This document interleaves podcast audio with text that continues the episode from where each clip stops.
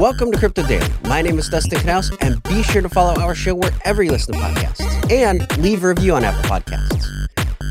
Today, the U.S. House Financial Services Committee is holding a hearing for cryptocurrency, and six executives from crypto firms are turning out to issue the U.S. government a warning.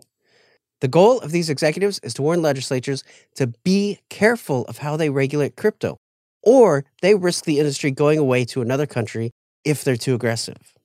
Alesia Haas, Coinbase's CEO, was quoted saying, Without tailored legislative solutions that are openly debated with public participation, the United States risks unnecessarily onerous and chilling laws and regulations.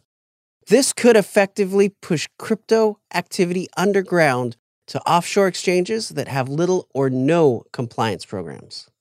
There are policymakers who fear crypto can be used for illicit purposes or to take advantage of unsuspecting consumers. Brian Brooks, CEO of Bitfury, was quoted saying there are a number of examples of U.S. regulatory decisions that have driven legitimate activity offshore in ways that harm the U.S. investors, innovators, and workers. There is a reason why crypto talent is no longer concentrated in Silicon Valley, the birthplace of the original commercial internet. The executives hope to work closely with regulators to create something that works for all parties.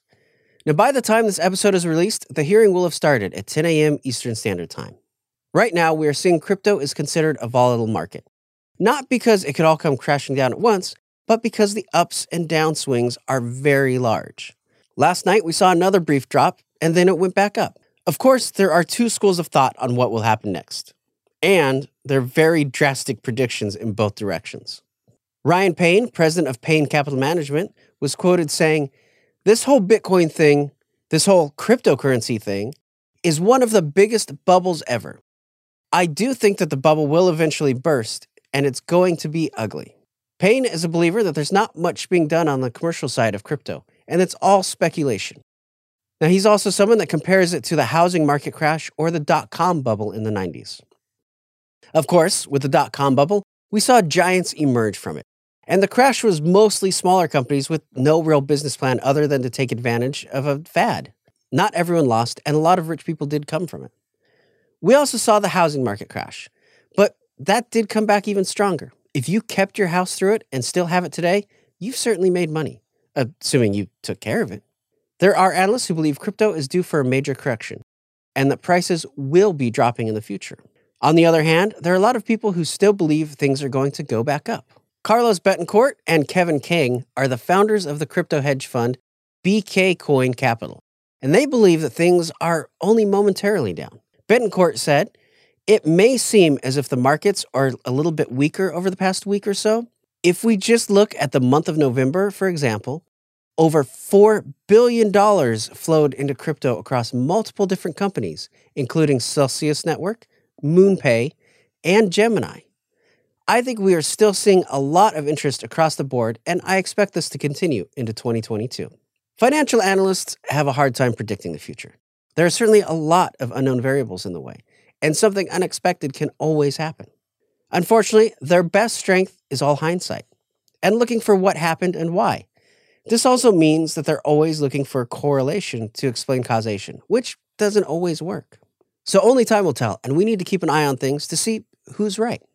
In other news, if you are interested in changing careers and mining Bitcoin, DCG Foundry can help. They are launching the Foundry X platform, which will let users buy and sell Bitcoin mining machines. Foundry said it has built relationships with over 200 buyers and sellers, including public mining companies, family offices, and energy companies. Foundry X will sell both new and secondhand Bitcoin mining machines. The platform will cater to mid and large size miners not small at home miners.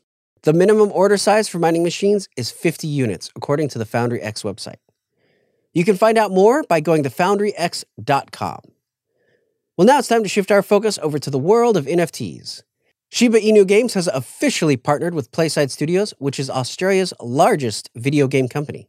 According to the announcement, the partnership aims to develop a new game over the next eight months that is based on a collection of NFTs, Shiboshi. It's a multiplayer collectible card game. Some are saying that Shiba Inu entering the game market, well, it officially makes it more useful than Dogecoin. Shiba Games has proposed an early 2023 launch date for Shiboshi.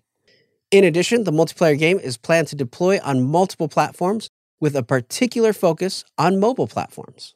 Ubisoft has also announced that they will be adding NFTs to their games in an effort to take advantage of the craze, which they are calling digits. They were quoted saying, Digits are a new way to experience cosmetic items, combining the fun of playing with AAA quality assets and the thrill of owning NFTs that represent unique collectible pieces of Ubisoft game worlds. Digits are collectible in game vehicles, weapons, and pieces of equipment that offer players unprecedented ways to connect with and enjoy more value from the games they love. What makes these items unique compared to usual skins and items that you can get is that they are taking advantage of blockchain technology and allowing you to transfer your assets to other marketplaces and sell or trade them. Ubisoft's first NFTs will be in Tom Clancy's Ghost Recon Breaking Point. This program is only open to players ages 18 and older. The beta for the program will start on December 9th. Let me know if you're interested, and I'll jump on with you and collect some digits and see how it goes. You know, collecting digits sounds like um, hitting on women at a bar.